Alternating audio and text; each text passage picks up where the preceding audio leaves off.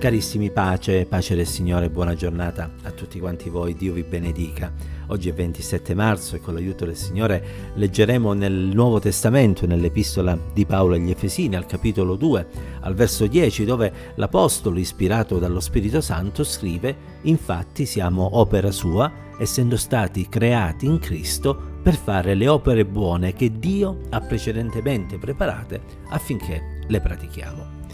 Il testo odierno è sicuramente uno dei baluardi della fede evangelica ed è strettamente correlato al verso 8 e al verso 9 dove Paolo dichiara che siamo stati salvati per grazia mediante la fede e che questo non è in virtù di opera affinché nessuno se ne vanti.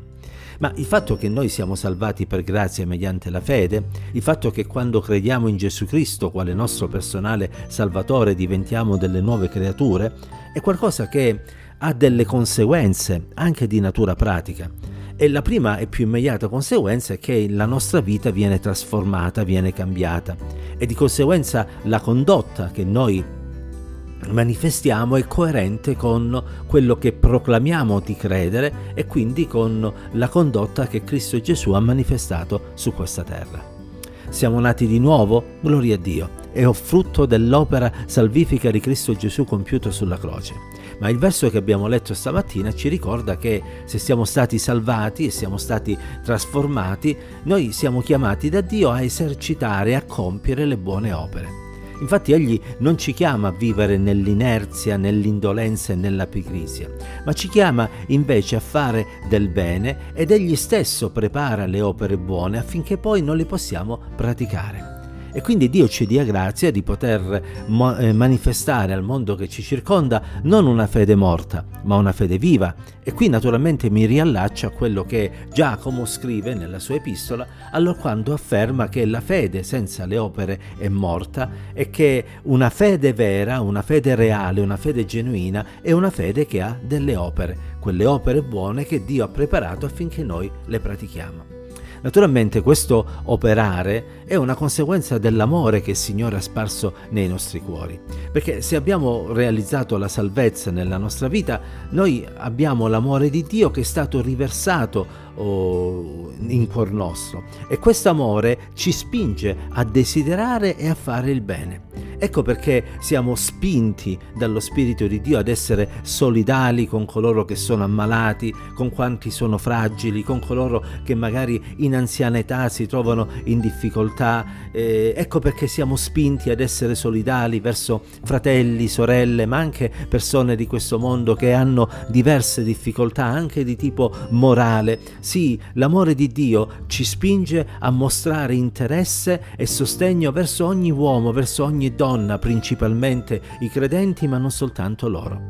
Allora, Grazie a Dio perché possiamo essere anche in questo una luce nel mondo che ci circonda. Grazie a Dio perché questo amore ci spinge a tendere la mano anche verso coloro che sono lo scarto della società e anche verso coloro che magari ci sono ostili e compiono delle azioni malvagie nei nostri confronti perché l'amore ci porta, fratelli e sorelle cari, ad andare oltre quelle che sono le offese che possiamo subire, perché l'amore copre moltitudine di peccati.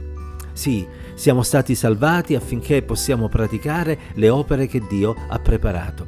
E lo Spirito Santo è la potenza che Dio ha dato a noi credenti affinché possiamo essere in questo dei servitori fedeli.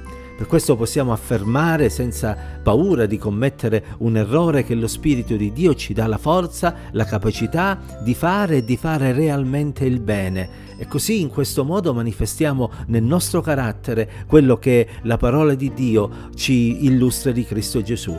Perché Cristo, quando è stato su questa terra, ha fatto del bene ad ogni persona, l'ha fatto a coloro che appartenevano al suo popolo, il popolo giudaico, ma anche a quanti a quel popolo non appartenevano, Basti pensare alla donna sirofenicia, al centurione romano e altri esempi che possiamo prendere. L'ho fatto a quanti gli erano vicino, mi riferisco ai discepoli, ma anche a uno dei discepoli che eh, era eh, colui che l'avrebbe tradito. Basti ricordare quando lavò a tutte e dodici, Giuda compreso, i piedi lì eh, nel cenacolo. Egli si mostrò amichevole nei confronti dei peccatori penitenti e si mostrò pronto ad accogliere chiunque invocava il suo nome. Basti pensare al eh, buon ladrone che sulla croce chiederà a Gesù di poter essere con lui nel suo regno. Ci dia il Signore di essere anche in questo imitatori suoi. Certo, anche per oggi Dio ha preparato delle opere buone e anche oggi siamo chiamati a praticarle. Chiediamo forza, chiediamo aiuto, chiediamo luce al Signore e Dio si servirà di noi. E noi stasera nel concludere la giornata non potremo fare altro che dire Signore grazie perché tu non solo hai preparato le opere buone, ma mi hai dato anche la forza per portarle a compimento. Che la pace, la grazia, l'amore e la presenza di Dio ci accompagni in questo nuovo giorno. Che Dio rimanga con ognuno di noi.